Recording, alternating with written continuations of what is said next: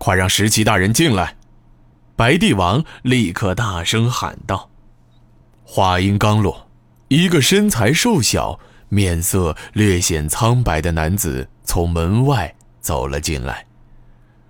这男子虽然体型并不出众，但皮肤却长得细滑精致，脸上也见不到任何的皱纹，就像是二十出头的年轻人。不过事实上，他比西山王仅仅只小了两岁。石岐才华横溢，却是个十分古怪的人。他不近女色，膝下也没有子嗣，虽然官居高位。却十分清廉节俭，住所只是一间靠近山脚边的破旧木屋，家里没有奴仆，只有一个年老的女性帮工，石岐按月还会给他结算工钱。陛下，王爷，石岐神色镇定，举止动作显得从容不迫。穆永忠首先迎了过去，他觉得石岐不告而别，就有一些埋怨。石岐大人怎么不说一声就消失了？我还一直以为你在身边呢。石岐脸上带着淡淡的微笑，再次给西山王行了一个礼，小声答道：“王爷还请谅解，石岐只是身体突然觉得不适，就想在外面多待一些时间，可能是说的声音轻了，令王爷没有听到。”哦，对了，穆永忠突然恍然大悟：“是是的，怪我。”大人的确那么说过，大人的身体还没有恢复吗？白帝王此时也走了过来，只见他眉目紧锁，显然是在担心石岐身体的情况。令陛下操心了，我只是感染了一些风寒，现在已经没什么大碍了。说到这里，石岐再次给穆永忠行了礼。要不是我身体不争气，这次就不必麻烦王爷了。出使回鹘原本是我分内的事儿，结果却让王爷……哪里的话！我这次过去回鹘，真是一点办法都没有。要是石岐大人的话，一定可以有一番周旋。穆永忠显得有一些愤懑，特别是那个深知昆吉呀，简直就是个目中无人的混账。石岐大人，你来的正好，我的想法也已经告诉兄长了，大人觉得如何呢？石岐微微点了点头，偷偷看了眼白帝王，两人之间似乎立刻就达成了某种共识。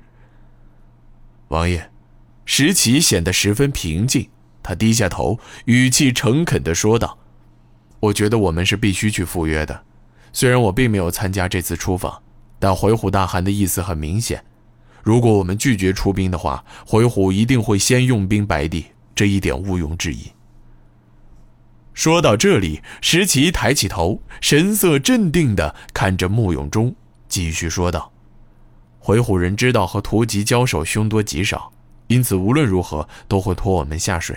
毕竟白帝处在回鹘身后，与其说回鹘人担心兵力不足要我们倾巢相助，不如说更担心会有腹背受敌的风险。但是，石岐大人，穆永忠加重了语气。”我们白帝花了十年心血，好不容易组织起一支像样的军队，这次要是对抗突吉，一定会被挡在最前面。这岂不是？更何况我信不过山之昆吉亚那小子，这小杂种不但目中无人，还扬言要做全军统帅。永忠，你说的不错，我绝不会让将士们不明不白的死去。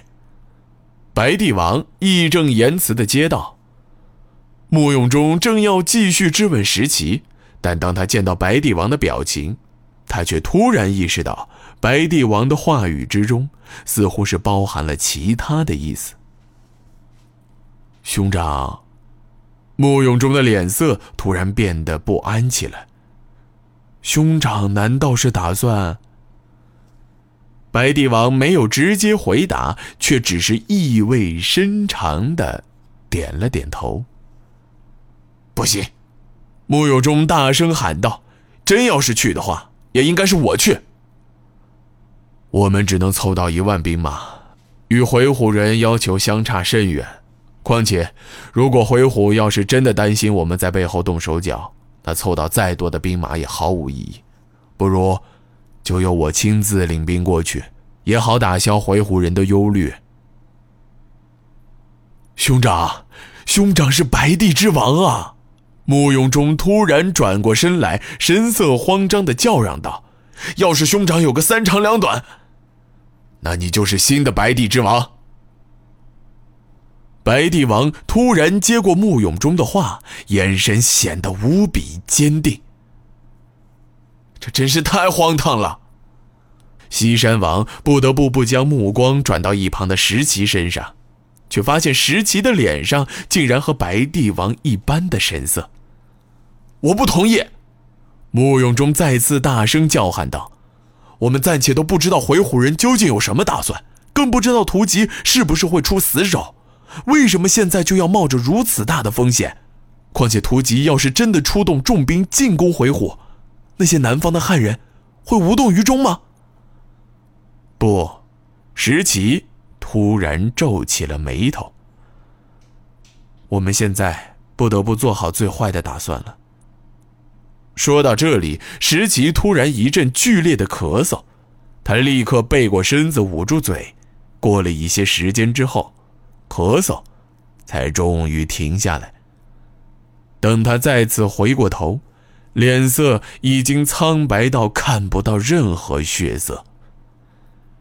石奇摇了摇手，表示自己没事然后就继续说道：“我们地处偏远，情报获取不易。我们都知道，这段时间，回鹘内部的情况已经变得十分紧张。”今日一早，我还得到了一些消息，说中原国家发生了巨大的变数，暂时恐怕不能再制约突吉。真要是如此的话，那突吉大汗就绝不会放过这个机会。这些中原人难道忘了当年被突吉人当成畜生的耻辱了吗？他们花费了如此巨大的代价才将突吉打散，现在难道就眼睁睁地看着？穆永忠歇斯底里的叫嚷道：“屋宅内突然陷入了沉寂，三人均一脸阴沉，愁眉不展，却没人再说一句话。”白帝王突然背过身去，小声说道：“我意已决，出兵的事儿就不要再讨论了。永忠，最近还有许多事情要做。”你刚刚回来，先回去休息一下吧。